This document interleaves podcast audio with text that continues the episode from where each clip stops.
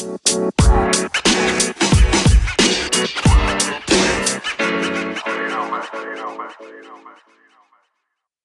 we're continuing on in this series of the questions that gnawed us, and today about how, when we are trying to figure out how are we having healthy boundaries as a Christian, right? Because we all have to deal with those things of where do I draw a boundary when? And yes, it's contextual, but so often, right, it's easy to feel that pressure, to feel the pressure from culture, society, families, friends, kind of pressuring us in to maybe do something we don't want to do. Maybe we don't want to cross something. Maybe we even feel the pressure from ourselves. You know, sometimes we know what the healthy thing to do is, but we don't actually do it because right? Because, well, it's hard, it, it's difficult, or we try to explain away, kind of make excuses for ourselves. Boundaries are can be very difficult to hold, but what does it mean for us to have healthy boundaries as Christians? And in previous years, Throughout, I have talked at different points looking at Jesus and how he sometimes talks about the different aspects where he's like, you know, there are going to be moments where you need to shake the dust off your sandals and go in a totally new direction. Like you need to leave that town behind. Or when he's talking about rest, that he gets a little bit of time, he is so surrounded by people that he still needs rest. And so he draws that boundary, goes and has some quiet time, or even the boundary of how he is defined that he will not be defined by the norms of what they think the Messiah should be like. He's like, no, that's not who I am. Let's back that up. And so to think about those different boundaries throughout the years that we've kind of hit on, well, today we're going to look at the boundaries that the early Christians are trying to live. We're actually going to go to the book of Acts. And Acts is about the actions of the apostles, hence the name Acts.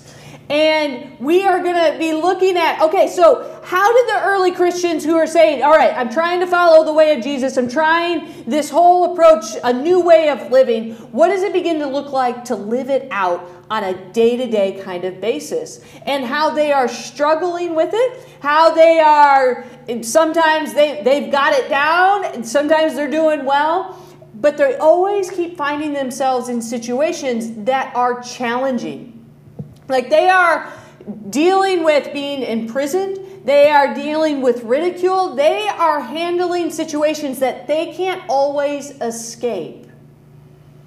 And so to think about the boundaries we have to draw, especially with others and with ourselves, when we can't escape, when we can't leave behind, we can't necessarily shake the dust off and go in a new direction. So we're going to look at this story of Peter and John and how they handled drawing boundaries in a really difficult situation. So, starting in Acts 4, verses 1 through 4. While Peter and John were speaking to the people, the priests, the captain of the temple guard, and the Sadducees confronted them.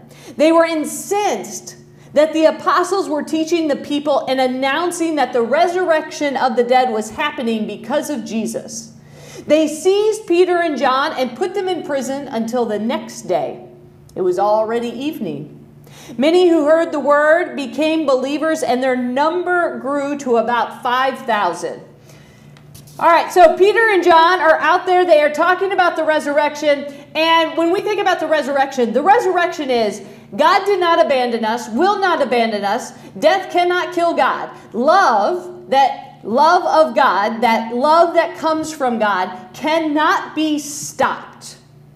Nothing can stop the love of God, not even death. No amount of pain or destruction, no matter how bad things get, the love of God will not stop flowing. And so they're talking about it.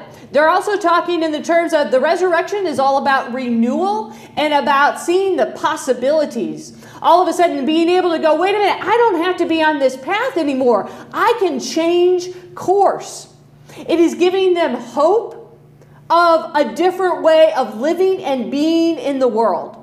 So this the resurrection that they're talking about has this whole lot of power for them in the sense of changing people's lives. People who were once told that all they have is fear and pain. That's all they can expect out of life. Are now being told, no, no, no, love. And love is far more powerful than fear. Love is far more powerful than any pain or suffering that can happen. Love keeps kind of breaking through because God will not abandon us. And so the people are like, oh, we like this.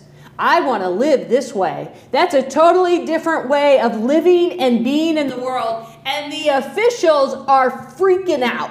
They are freaking out because they are using control, they are using fear, they are using power over others to try to control the world around them because they have a, a mindset of, well, this is how the world should work. And so we're going to try to control it in every way that we can. And it doesn't matter if people get hurt.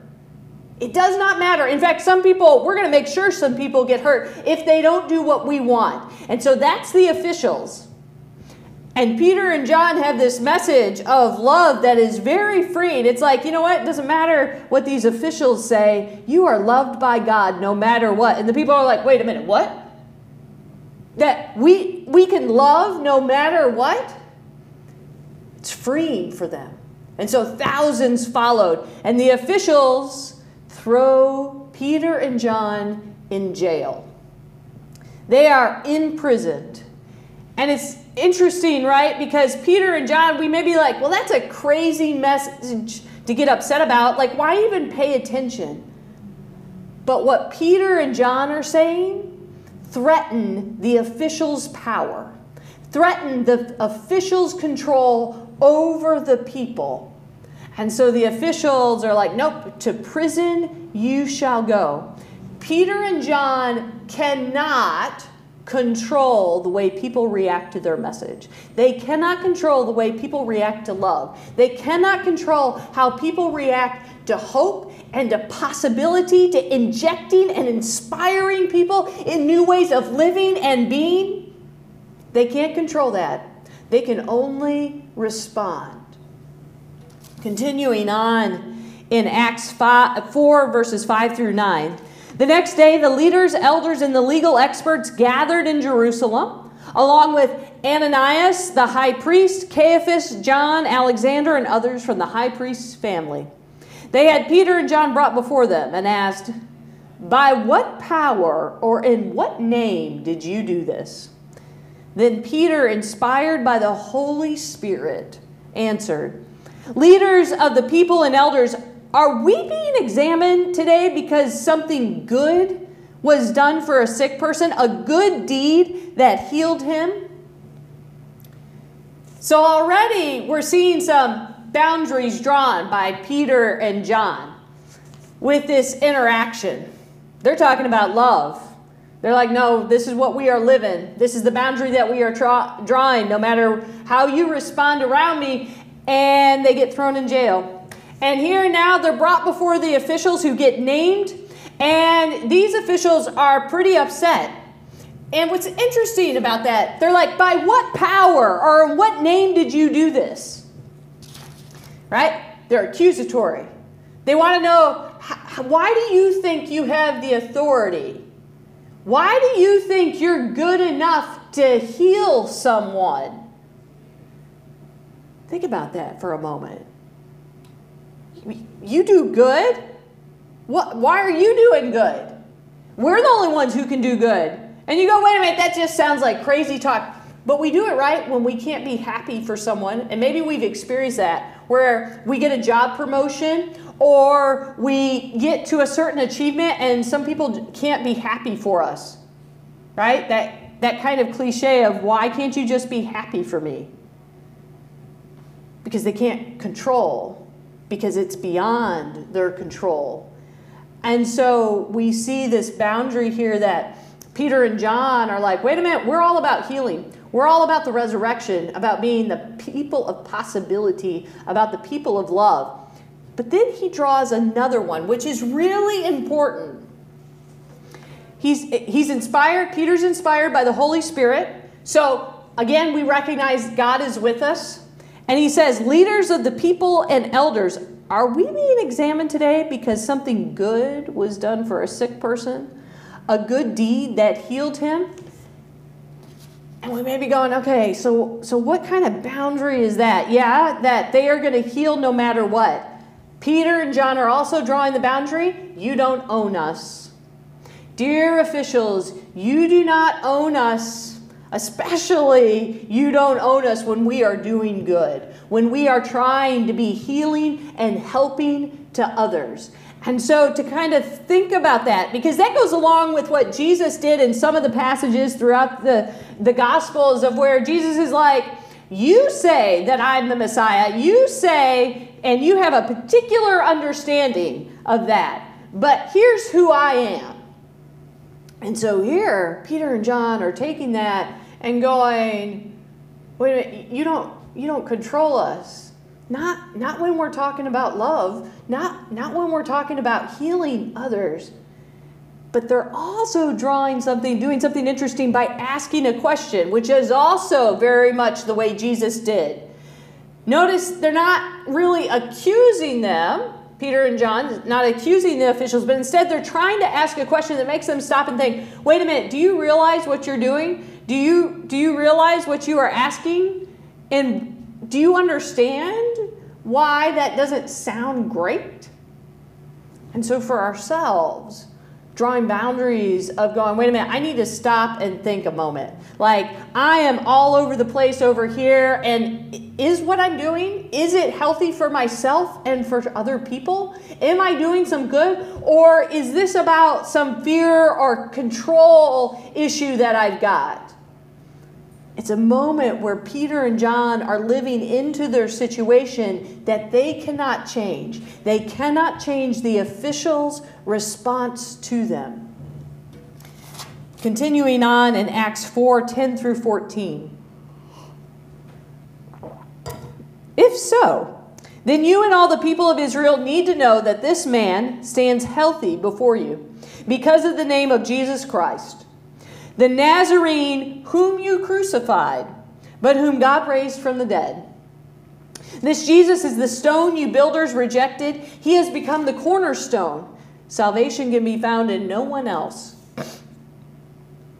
Throughout the whole world, no other name has been given among humans through which we must be saved. The council was caught by surprise by the confidence with which Peter and John spoke. After all, they understood that these apostles were uneducated and inexperienced. They also recognized that they had been followers of Jesus. However, since the healed man was standing with Peter and John before their own eyes, they had no rebuttal. So Peter and John continue on right? Not only do they ask a question, but then they kind of flesh it out for them of trying to go, wait a minute. Let's, let's be real about the situation here. You have a problem with because of the way you guys were acting. This man stands healthy before you because of the name of Jesus Christ, the Nazarene, whom you crucified. Peter's like, um, you guys do remember, right? You guys were fearful of this guy who was healing people and he was feeding people and he was trying to be an encouragement and he was trying to tell people there's a different way of living. But because that is so counter to being able to control and use fear and punishment and violence and destruction of life, you guys were like, no, we're going to destroy that. We are going to crucify that good, that wonderful, that love, that hope. And that hope has healed this person in front of all of us. Has healed. And we're you're angry about that? And the official's response, this is kind of interesting. The officials aren't like, no, we didn't do that, wrong people. No, uh-uh. No, instead the officials decide, no, okay, now we're gonna attack you. We're going to attack you personally because aren't you inexperienced and uneducated? Who are you to talk to us? The officials are still playing their game. And Peter and John are like, No, we're, we're having no part of that. We are drawing a boundary. We are not going to attack you. We're going to be honest about the situation. We're going to be honest about how healing and healthy and good this can be, but we are not going to play your game, oh officials. No, no, no. And yet the officials try to drag them, try to bait them into it. And Peter and John's response, they're just they're just kind of there. They're looking at him. And finally, the officials, they had no rebuttal. The officials have a problem with being healthy. Think about that. The officials have a problem with doing the things that would bring health not only to themselves but to the community around them. They are actually opposing that because it's uncomfortable, because that's not how they're used to working, that's not how they're used to being in the world, that's not how they're used to talking. And so they push against that, and here Peter pushes right on back. And then, secondly, secondly, Peter reminds them that their way of living consistently ends in somebody dying. Can, consistently ends with being so fearful that they're willing to destroy somebody else's life. And to be able to, to say that, Peter says that. Peter pushes against their fear. Peter pushes against the way that they are living and being and continues to invite them into a different way of salvation can be found in no one else. Throughout the whole world no other name has been given among humans through which we must be saved. So he's inviting them.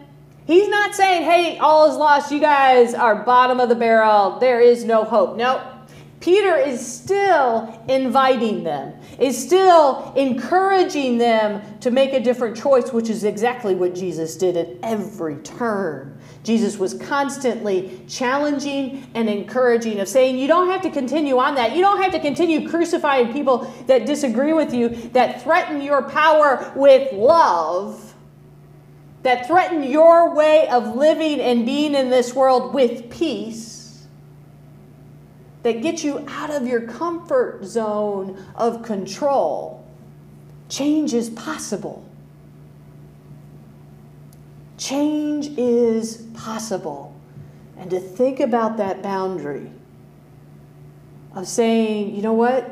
The resurrection is all about possibilities and renewal. It's all about hope. It's all about love. It's all about healing. And so, how do I begin to live into those boundaries of saying, I am going to live healthy. I am going to live in love. I am going to live in encouragement no matter who is standing around me.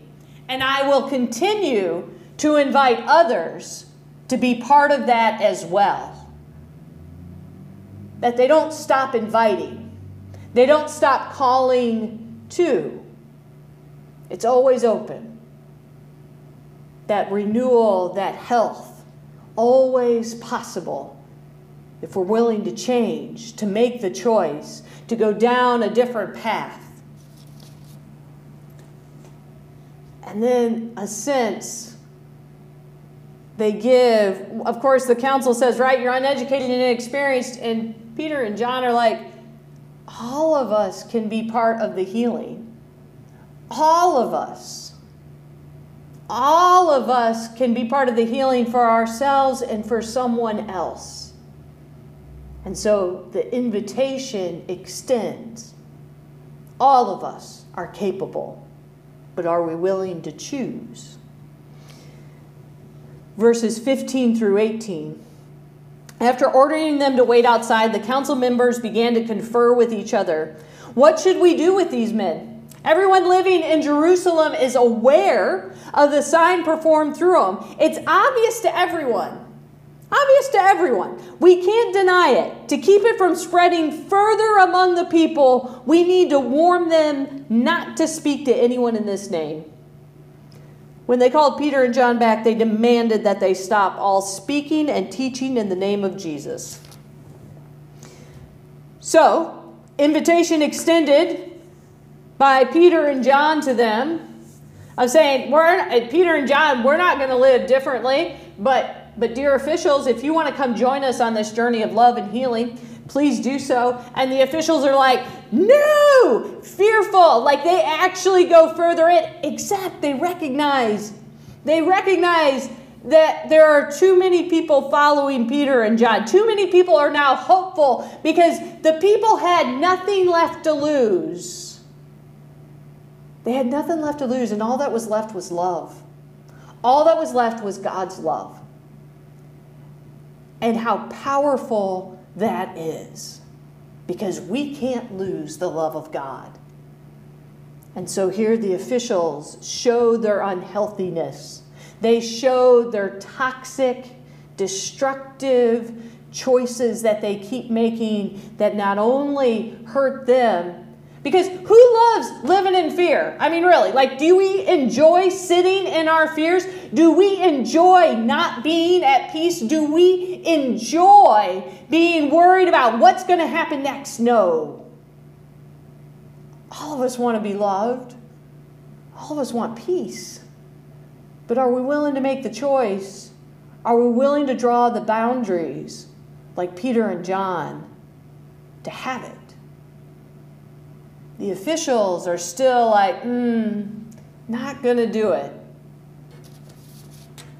The officials are still, they're still consumed with controlling the situation, like damage control, right? They got to control the narrative, they got to control the situation to their liking, which is unhealthy for themselves and unhealthy for others because they are so beholden to their fears.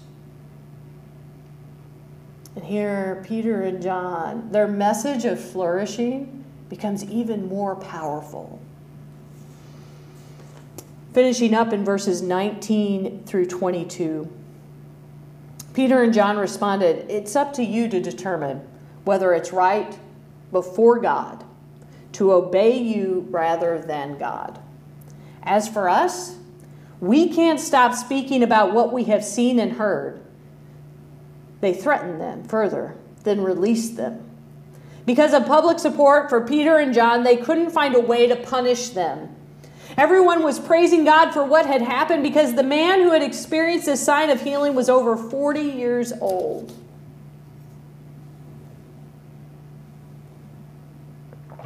Peter and John don't attack.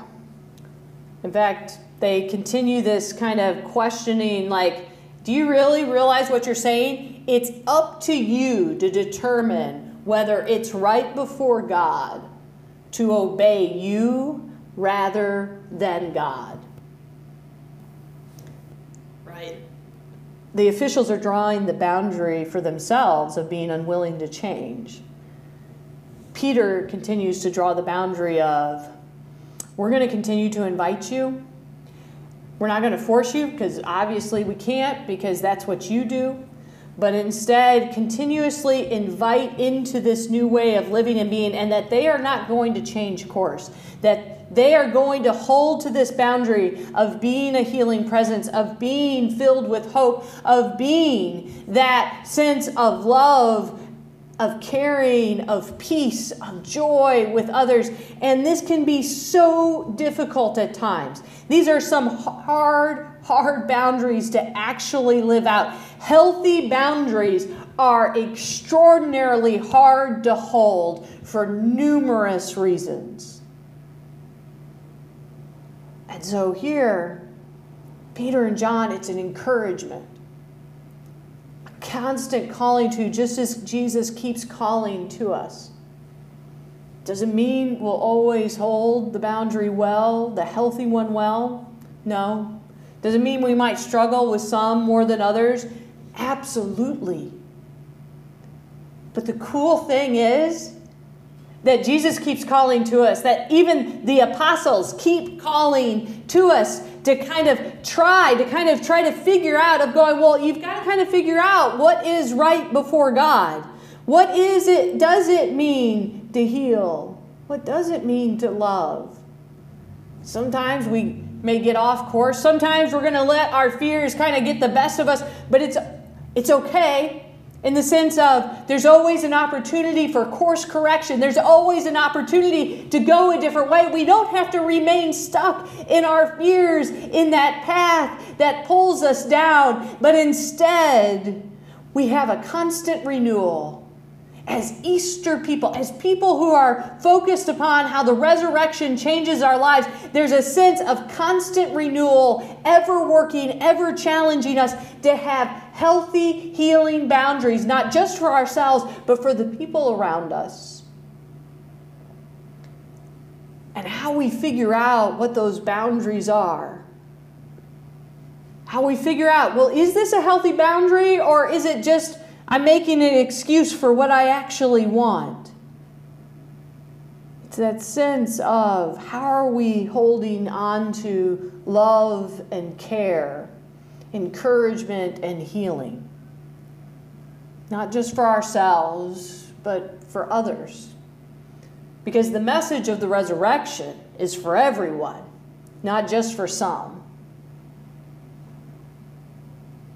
And that sense of sharing, of sharing that hope and that renewal, of calling each other back that as that despair maybe creeps in, as we fear that, as we have the fear kind of circulating and holding us down, that instead we hear the voice of Jesus calling to us, of the voices of the apostles calling to us to experience something different to make a different choice today about the boundaries we will hold for ourselves and with others. Even when we can't change the situation, when we can't just shake the dust off our sandals and turn a different way, when we can't just get away for a few days and go to the mountaintop and just spend some solitude and time praying, but how will we hold those boundaries in the situation we find ourselves in? How will we hold ourselves to healthy, healing boundaries for our lives and for others? That is the challenge of the story this day, as well as the encouragement and inspiration for what it can look like for you in the way that you live in your everyday kind of moments Amen.